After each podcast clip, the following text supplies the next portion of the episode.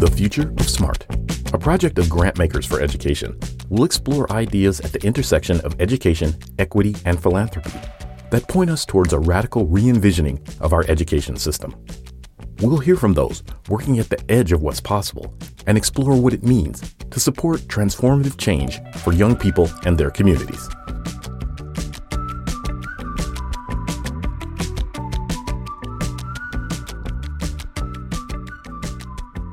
Hello, everyone, and welcome to the first episode of the Future of Smart podcast, a project of Grantmakers for Education. My name is Ulcca Joshi Hansen, Chief Program Officer at Grantmakers for Education, author of the book The Future of Smart, and your host.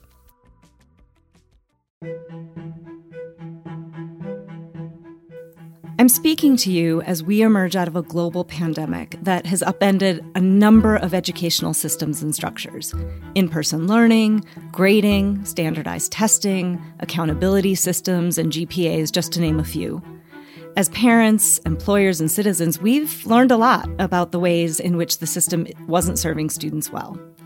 Now, disruption is difficult, but it's also an opportunity for us to move forward in new ways. The Future of Smart podcast is an opportunity for us to think about the challenges that we've been attempting to address in education over the last couple of decades, bring new frameworks and new voices into the conversation of what's possible, and to tie all of that to the work of education funders and the communities that they're serving. In this podcast, we're going to trace the popular idea about what it means to be smart or capable, what a good education looks like, including the very idea of school, back through two main factors a very particular set of historical events and priorities, and underexplored aspects of the human brain. We hear a lot of talk about the factory model of education and many of our efforts to reform and improve our education system have been centered on disrupting the factory part of that model. The problem with this is that we haven't stepped back to understand the foundational values and assumptions that undergird the factory model. And so our efforts have mostly involved bolting on fixes to a fundamentally flawed model of education. So it's no wonder that billions of dollars and countless hours on the part of educators, policymakers, advocates, and funders have shifted very little in terms of academic outcomes for students. And at the same time, they've eaten away at the social, emotional, and psychic well being of young people. To go forward, I think we need to start by going back.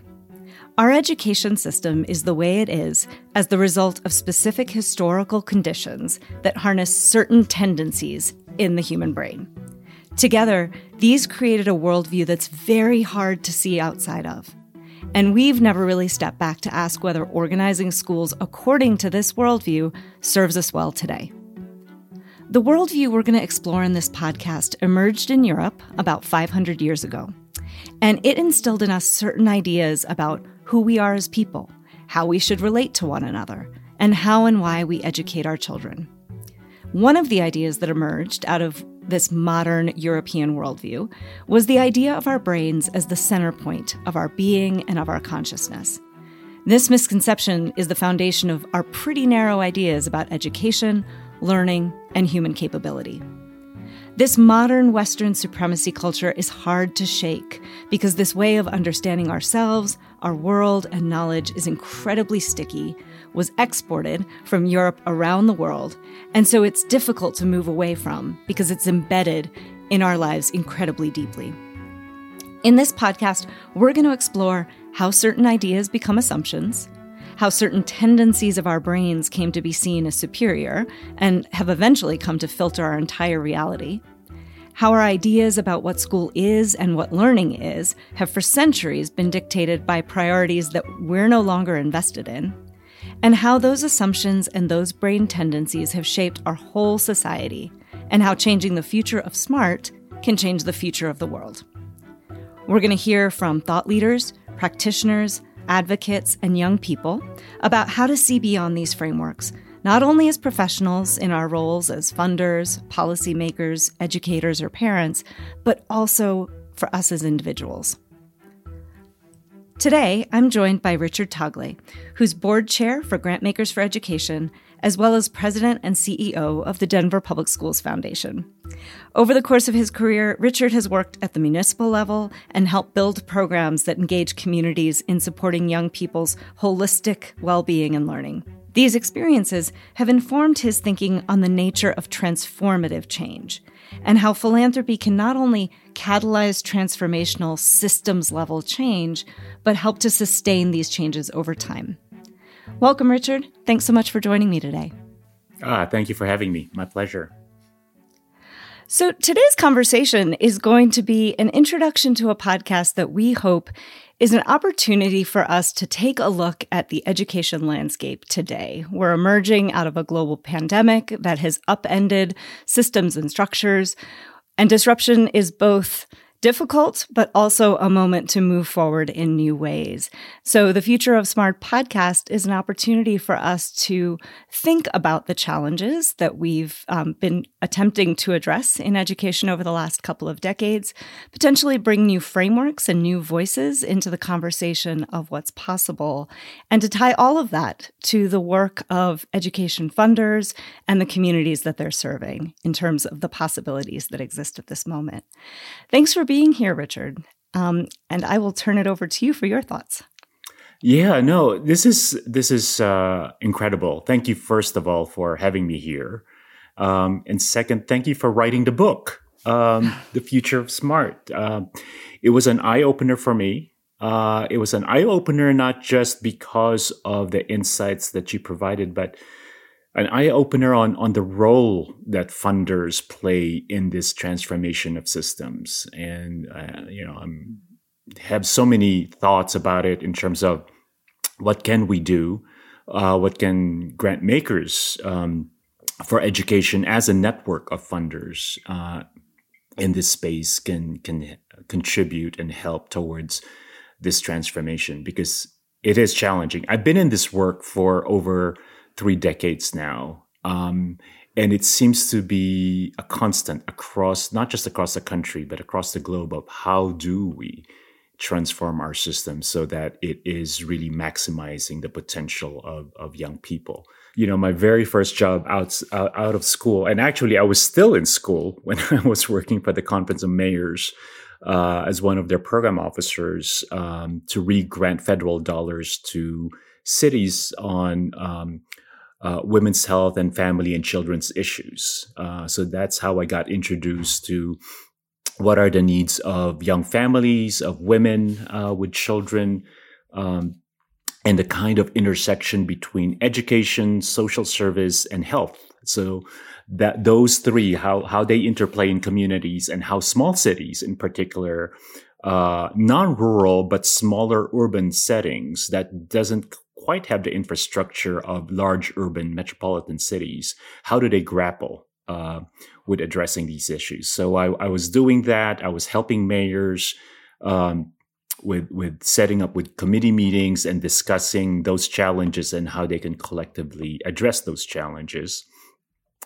And then I transferred to Public Education Network, where I really uh, went deep into education reform and the role that local education funds and school foundations play in not just um, jump-starting ideas on on transformation and reform, but sustaining it as well as you know, part of the challenge in, in systems transformation is the leadership keeps changing, right? There's there's always a churn in terms of who's in charge, whether it's school boards, superintendents, or other community leaders. You know, every time there's an election, you know, communities hold their breath in terms of what agenda now is going to be the dominant one um, in our communities. So I did that for about over a decade, and then ran my own. Um, middle school um, academic support program in, in Washington, D.C. called Higher Achievement. And that's where I really got sharpened by. Um, by knowing how to implement these programs within a within a school system that is transforming, uh, just in my seven uh, year tenure at higher achievement, we went through three superintendents within those seven years, right?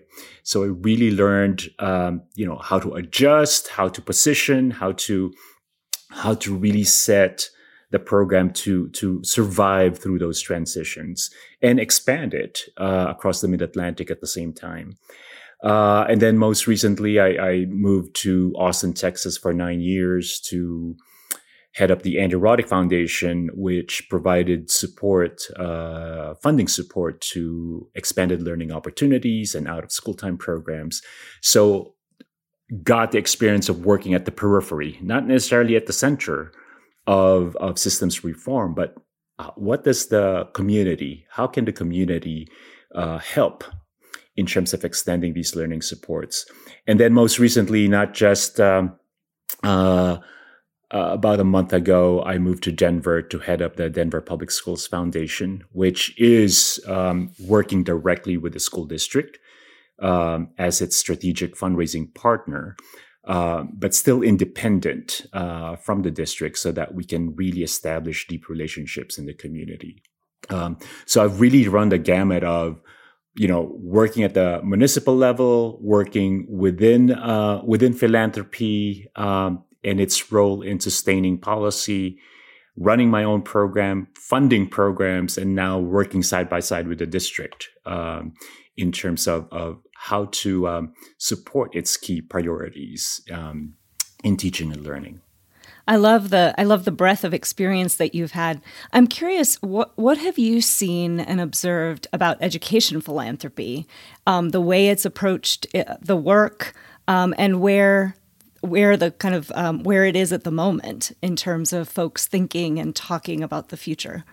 You know, it was funny. I was just having a conversation about this yesterday with a colleague of mine who who I've also shared this kind of pathway into philanthropy and i said remember those times when when we just went from reform to reform and and titles were just changing uh you know goals 2000 to uh, uh, no child left behind to you know all children succeed to esea and you know but it seems like every time there's an iteration we don't take the lessons learned from the previous reform strategy and make sure that this new iteration, which we know there will be iterations, but at least we should know how each iteration is a better version of the previous one, right?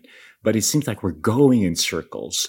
But in terms of education philanthropy, I think that the pandemic, most especially, has upturned a lot of, of our strategies, thinking that by either by investing uh, in one-off programs or uh, uh, specific initiatives um, that we, can see and generate outcomes that uh, that we're trying to generate, or um, you know, invest in whole hog kind of systemic approach and say everything has to be every you know the the whole kit and caboodle has to be part of this systemic um, uh, uh, reform initiative with lots of monies, right?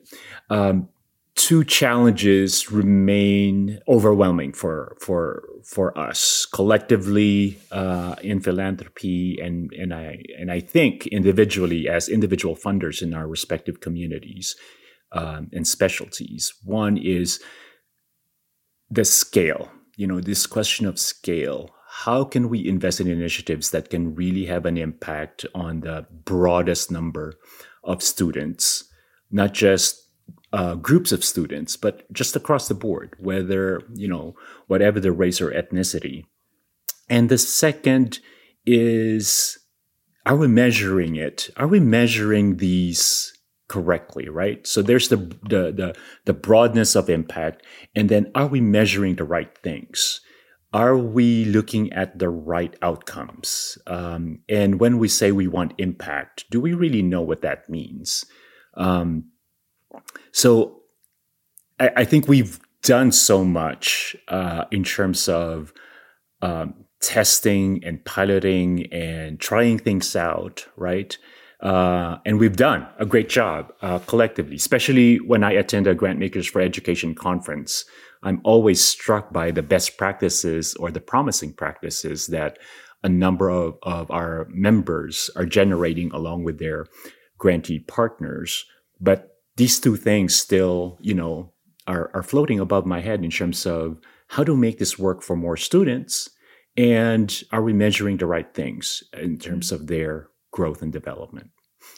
And uh, I'm listening to you and thinking about some of the programming we've had over the last six to nine months with with Grant Makers for Education, and those two themes emerge a lot. Yeah, we're having a whole series with uh, PDK and the Spencer Foundation about the future of education, right? And we keep swirling around this, right? Yeah. What does it mean to have impact? Are we defining the right things? How do we think differently about measurement? And this kind of gets to to the future of smart and yes. what I'm hoping that we will do together in terms of it feels as though we just need to take a slight tangent off of the usual conversations we're having.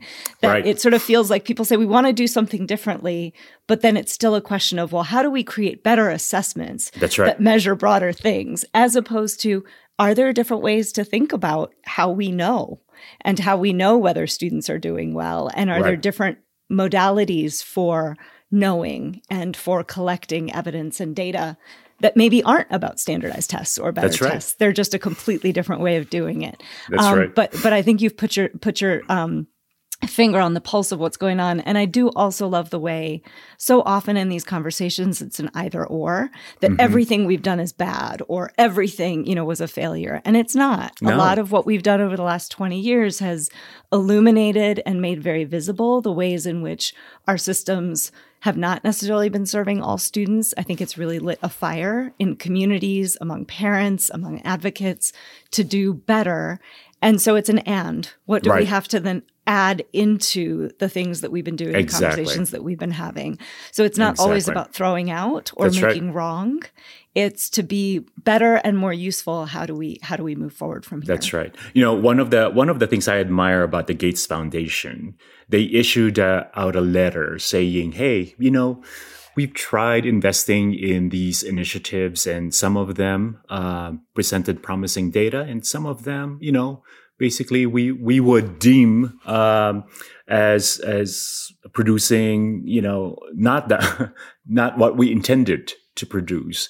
And so they were forthcoming and open about what what they wanted to see happen that didn't happen and what their intentions were that um, didn't necessarily generate in the results they wanted to see but owning up to it and saying we've learned from this and now we're we're we're choosing a different path but based on what we've learned right? So not necessarily scrapping you know that whole strategy but taking the best out of it, um, sustaining those best uh, prom- uh, and and promising practices, but trying out a new uh, trying out a new path, and that's what I I meant about you know we went from uh, reform strategy to reform strategy without without taking the next step of what is better or what's a better version of the previous step, so that we are in an iterative process. So Ulcca, I'm I'm I'm curious. Um, what made you decide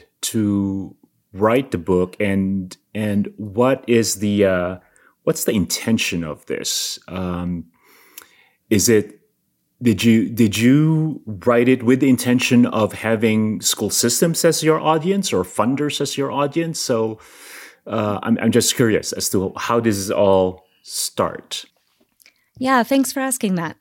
So, I've been thinking about the ideas in this book for two decades, but it never quite clicked for me until the pandemic. So, for many years, I have thought that we need to engage in important conversations about education, right? About the purpose of education, about what we want for our children, about what our children need. But I realized I ended up writing the book during the pandemic because I see the conversation about education being really related to other conversations and debates we're having at this moment, both in America and globally, about the kinds of economic, social, political, environmental justice systems we want to shape our lives and communities. I guess I wanted to contextualize the conversation about education in a bigger conversation about equity and justice and what it means to actualize them across our social systems. So, I've had the privilege and the challenge of moving around a lot between countries and cultures. And the privilege of that is that I've gotten to see how different places approach this thing we call education. You know, what they do, how they treat young people, how they define and measure success. The challenge is that when you're always moving between things, it's really hard to belong to anything. And so that was maybe the reason that I've always been drawn to educational experiences and contexts that prioritize the human relational side of helping young people to grow and develop, which is a really big part of the way I approach this book. Nice. One of the things I like about uh, at, closer to the end of the book, you mentioned that we all can contribute something, right? Principals, teachers, parents, students, community members, that we we actually can do something proactively to make sure that there's this kind of comprehensive and, and diverse set of supports that we can provide uh, to students. And somewhere in the book too, you mentioned um, that school systems really are part of a larger ecosystem, right? Where where family and you know everything, you know, the, even parks and recreation systems and and the whole environment, the whole community is really a learning environment, uh, not just for students but for everybody. And so, how how did we get into this notion of once you step into the classroom, it's really a, a very one dimensional flow of I'm the teacher, you're the student. You know, information is yeah. going to flow from from one to the other, right? How did we get stuck in that?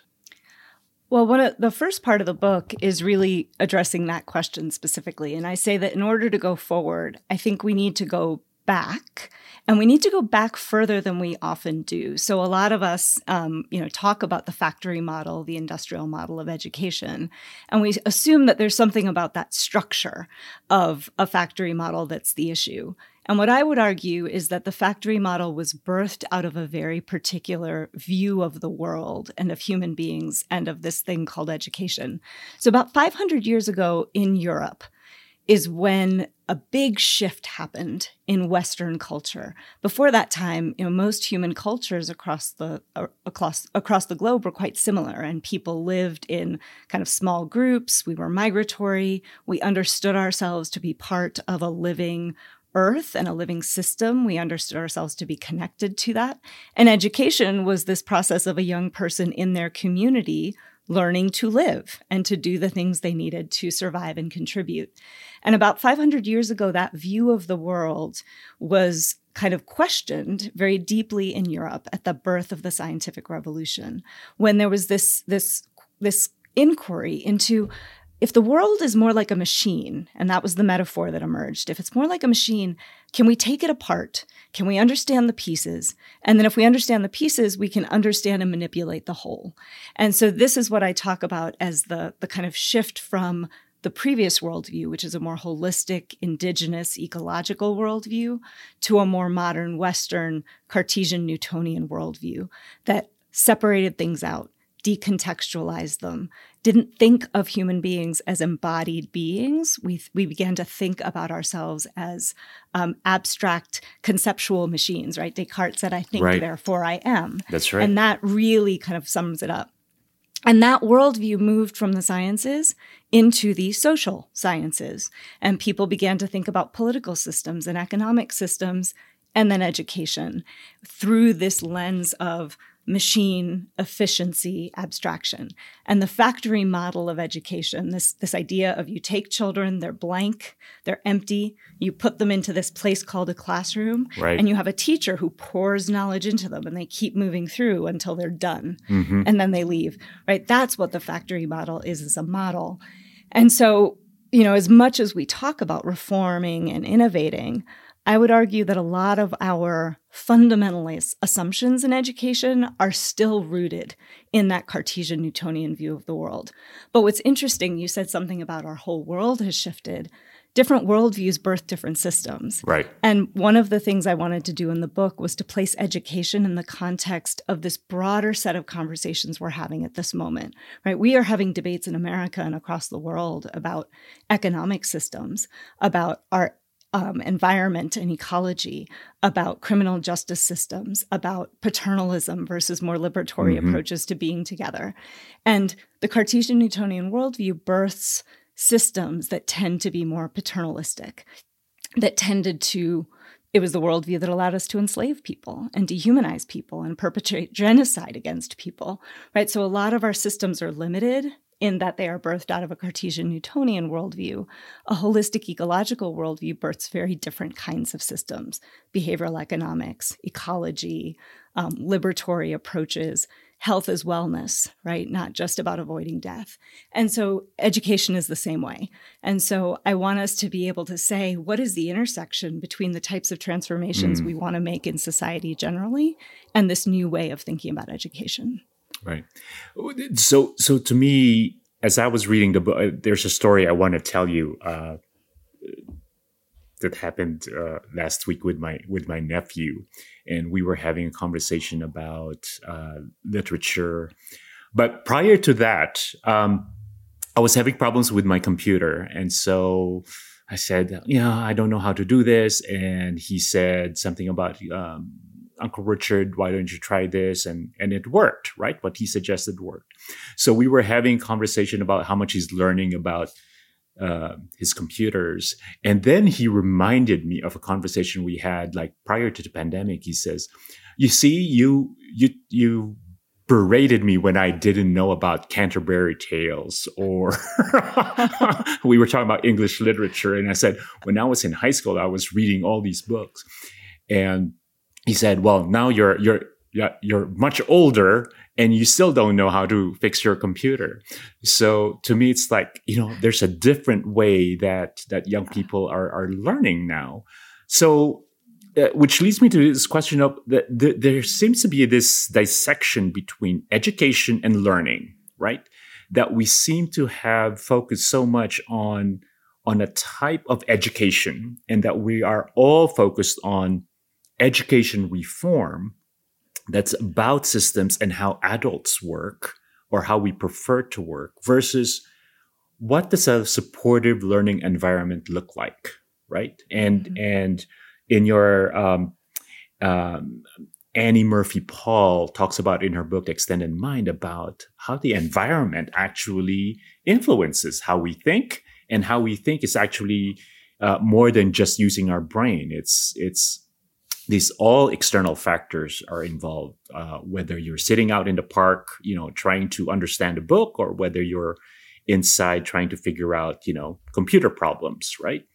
Uh, so this notion of why aren't we talking about um, learning reform uh, as opposed to you know um, just changing a system that is only working for one side of of the population and and what does it mean to have a, a student centered learning movement?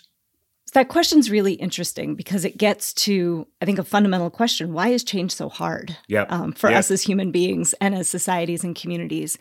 And um, part of part of what I talk about in the book and that we'll talk about in this podcast is the ways in which our brains themselves tether us to ways of being and ways of understanding the world that may not be as useful to us mm-hmm. um, as they should be. So, a, a, gentleman named Iain McGilchrist has done a lot of research on the brain, and he talks about left and right hemispheric tendencies of human beings.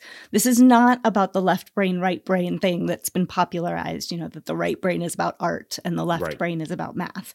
It is saying that the two hemispheres of the human brain do two very different things, but they have to work together and apart to allow us to live. The right hemisphere of the brain is like this big end of a funnel. We live in a world with thousands of sensations and experiences um, coming at us, and the right hemisphere of the brain takes all of that in. It sees patterns, it sees similarities, it understands implicit meaning. The left hemisphere of the brain takes all of that information and its tendency is to make it useful. So it simplifies it, it abstracts it, it creates systems and schemas that are very easy for us to manipulate.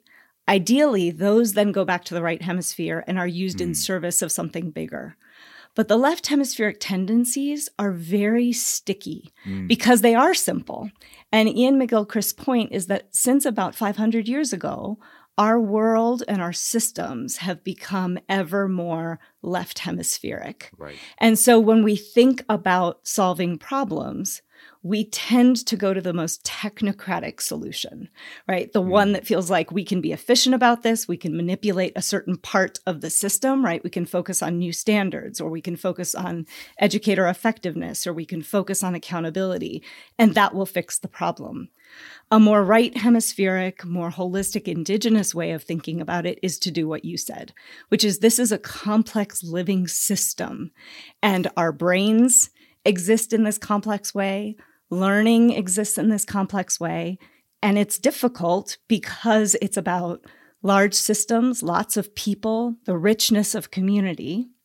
And as human beings, I don't think we have spent as much time understanding how ecological systems work and change. Right. That's been changing. I think in the right. last 10 to 15 years, we've been learning more and more about it. But part of the, the idea of this podcast is let's explore what it means to design out of a systems way of thinking. And how would we approach change? How would we approach measurement? How would we approach the idea of creating learning experiences and ecosystems if we were designing in this more holistic way? And I think you've mentioned this a number of times, right? How do we get out of classrooms, out of this idea of the teacher being the deliverer to put the student at the center of an ecosystem in which they begin to define and drive and experience their learning differently. That's right. So I'm I'm putting myself in the perspective of of a school of a district leader to say that's all great. It sounds wonderful, but I was tasked to raise test scores. I was tasked to make sure that you know literacy that my my my high school graduates um, can actually write and calculate. Uh, that is great, but nobody is asking me to measure, you know, ecosystem, learning supportive environments, or are, are, are you know are my students feeling better about you know a group interaction you know they did yesterday. There's no mm-hmm. measurement or or assessment for those kinds of things. So I'm in a bind, right? Mm-hmm. I'm expected to deliver these outcomes. All these other things sound wonderful. How do we change? How we change that mindset? That is the billion dollar question, isn't it? Isn't it, Richard? And I will tell you in one minute. No. Um, you know, in the book, I talk about three different buckets of, of, of schools and education programs. The first is kind of conventional, which is our modern day version of factory model education. The second is what I call whole child innovative reform, which I think is about 95% of what we have out there, which is and and funders and policymakers have really driven this over the last 20 years but we basically see what doesn't work about the conventional way of operating and we bolt on solutions. Mm-hmm. We say SE, social emotional learning is really important, or project based learning is really important, right. or family engagement. But we bolt on these interventions in an effort to kind of take care of the shortcomings. The problem is there are so many shortcomings right. because our, our existing system doesn't reflect human development and learning and any of that. And it and so it kind of buckles under its own weight. And the third bucket of schools I talk about is human centered liberatory, and they are designed out of a very different set of values. And they exist mm-hmm. across all kinds of governance models in our country. So we have a classic case of having to do a both and, which is I say to a district leader or a school leader, yes, of course, you need to make the existing system work as well as it can for the students that it's serving. And we want to help you do that. But we are going to take a look at where we want to go 20 years from now, if we mm-hmm. want our whole system to be more human centered, more liberatory, this transformed way of doing things, how are we learning now what it means to support those kinds of programs and what kind of elements exist in those programs? And how do we help you have interventions today that are getting you towards right. that transformed system?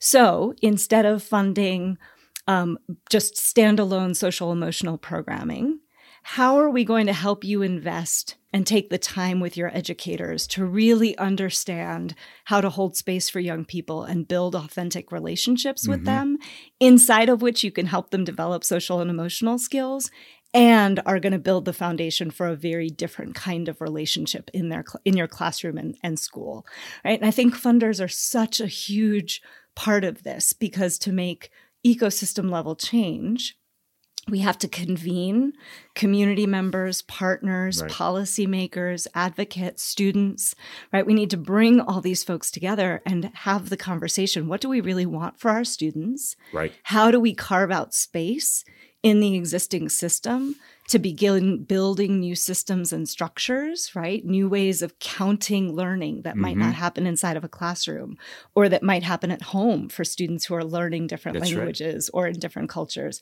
How do we um, you know, do accountability differently. So it's not Right. based on standardized test scores and it's really community accountability. How do we do higher education admissions? hmm that's really rich and meaningful, right? And it, I think it is funders and policymakers and all of these other leaders in the space who can be creating space to do that and investing. You you talked about this in your own job, right? Superintendents change, legislators change. So we need to build coalitions that are robust That's right. and that can last over 10 years as we do this work. And we need funding that is long term, and we need flexibility in terms of how we define and measure impact. So I think it's a classic case of both and. Yeah. Um, Right? It's not either or. But even if we could shift 10% or 5% of funding to do it, it would be hugely transformative. That's right. You know, the other piece that I, I love about um, your message in the book is this notion of how do we define success? And, you know, you know, young people are, are very much attuned, or at least my observation is they're more attuned now about, you know, what they want to do, what they want to be. Um, college isn't for everybody, but um, you know there are career paths that that young people can take uh, once they're very clear about what they want to do in life um, that a community needs to be able to pave the way for that to for that to happen. What's what's the shift that we need to make? I know i know we talked about shifts in systems thinking but this notion of what how do we redefine what success means for our students? Mhm. um, if not not the traditional way of hey you know you study hard you graduate from high school you go to college get a good job right Yes. Um, I hear this from students a lot when I when I interview them, and they say we're really tired of being told to kind of sit down, spend a lot of time that we don't enjoy, not living, right as the and then and then you can live. Once you graduate high school and graduate college, then you can live. And they say, I want to live now. right I want to be out kind of exploring issues that I care about, cha- making changes that I care about now. So, one of the ways I think about this is that, and we're going to have Jamie Casap as a guest, who is with, um, he was Google's education evangelist. And, you know, he and others talk a lot about the pace and the rate of change. I would say probably, I have two kids, they're 13 and 15. I am probably among the first of a generation of parents that has to live with the reality that up until now, the safest path was probably to say to my kids, do what I did, Right. and then you'll be okay. But the world is changing so quickly Right. non biological intelligence, technology, all of that. It is changing at a pace that means that if we put our kids on the same path we came down, we are putting them on a path that is crumbling towards them, Mhm. literally. There are no set of standards. There is no amount of content. There is no amount of even quote, I'm using air quotes, soft skills hmm that are going to prepare them for a world that is changing faster than any of us can imagine. And so I think when we talk about success, and, and this gets to a question of equity, right? I think there are very sincere conversations right now that say, look, every student should have access to rigorous coursework Mhm. and calculus and, you know, all the kind of things that make them eligible for the best colleges or to get into STEM. And that is well meaning. But I would say we need to understand that what students need is to learn to learn.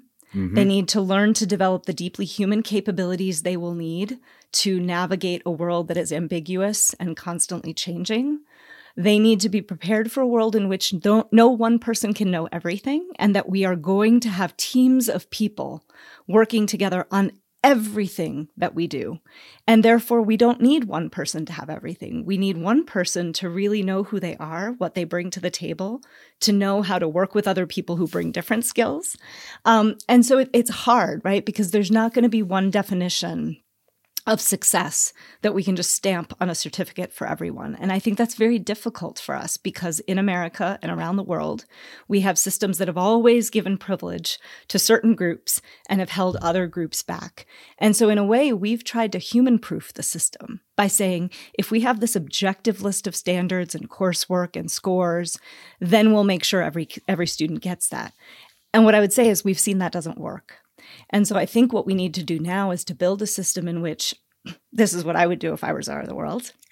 but to say that every every student is surrounded by a constellation of adults that knows them, their families, educators, mentors, and the student themselves mm-hmm. to articulate for themselves what success is going to look like, given who they are, given what their ambitions are, here's what I need to be able to succeed. Right. And this makes room for a student who may have such cognitive differences right.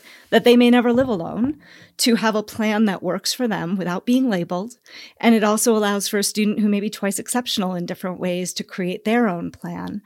And we have to believe that if it's a student who's agentic and empowered, and if they are surrounded by adults who know them and care about them and want the best, that they are not going to hold them back. They are going to make realistic considerations that can always change about what they need and how they get there. And then you create a system around them that empowers them to find the opportunities to build the skills that they want. And this sounds really abstract and impossible to do, but there are schools that do it. Yeah. There yeah. are programs that do it. Exactly. Right. And yeah. we need to make that spread. That's I like right. the idea of spread, not scale. Yep. Yep. Because you can't scale this. It's right. not going to look the same. That's right. But I think that's that's how we need to define success. And then we need to measure systems and mm-hmm. processes that say, is this what we're doing? And are we doing this well?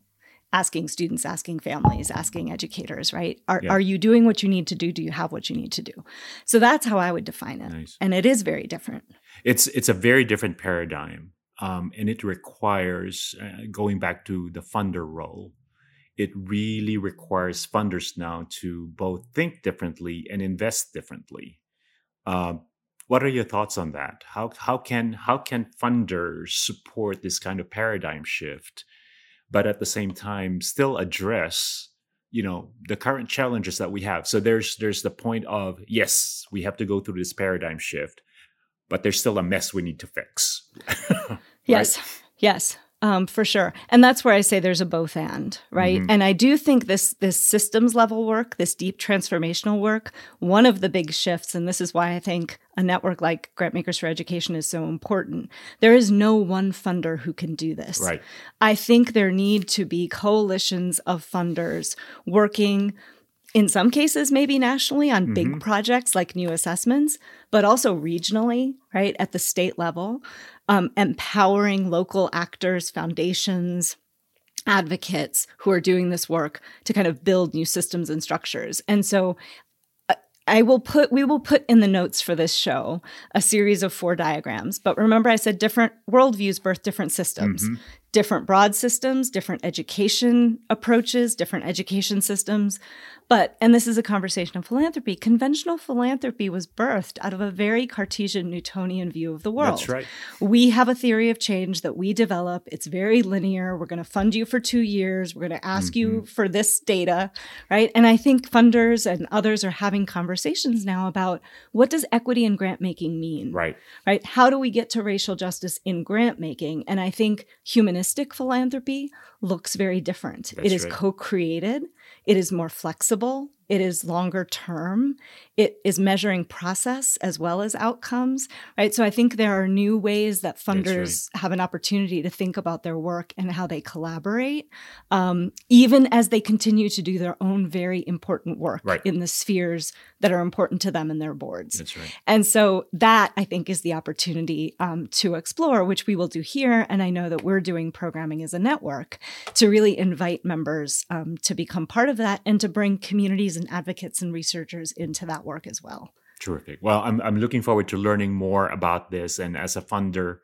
as as the head of a of a uh, funding institution, I'm I'm open to learning more about how we can play a more genuine and authentic role in bringing the community together, school districts and community together, because funding is important, but it's it's just one element of what of what needs to be put into um, shifting the paradigm, not just in education, but in in like a, like we've talked about this whole notion of learning centered kind of of environment that we can that we can build in which schools are part of it, district is part of it, but the entire community uh, also needs to be part of it. Funding is just one element um, of what's needed.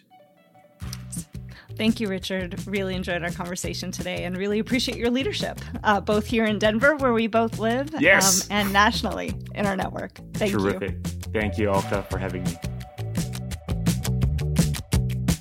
Thanks for listening. The Future of Smart podcast is a project of Grantmakers for Education and is made possible through the support of our generous member sponsors. If you like the podcast, please follow or subscribe and follow us on social media.